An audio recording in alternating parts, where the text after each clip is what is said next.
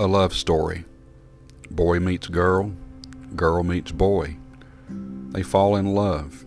They spend a life together, married, children, spending time with one another, taking care of each other. That's the story of love. At least that's the typical physical story of love that we all go through.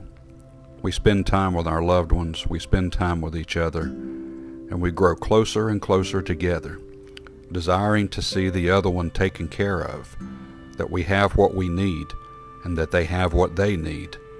And then, till death do us part. The vows of a husband and wife, people who love each other, people who desire to take care of each other. The same is to be said about the church and Christ. Christ has an overwhelming desire that the church be taken care of, and that the church love him as he loves the church. The Song of Solomon is a love story.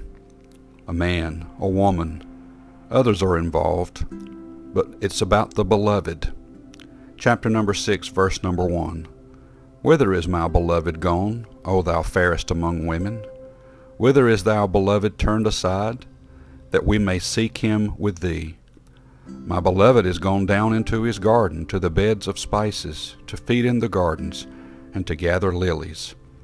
I am my beloved's, and my beloved is mine. He feedeth among the lilies. A great love story. We, too, should have a desire to draw closer and closer to Christ. He gave his life for us. He did everything necessary to pay the price that we could be together. There will come the marriage supper of the Lamb one day, and the two beloveds, Christ and his church, will be united forever.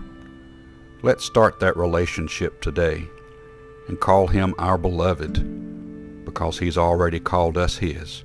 May God bless you and have a wonderful day.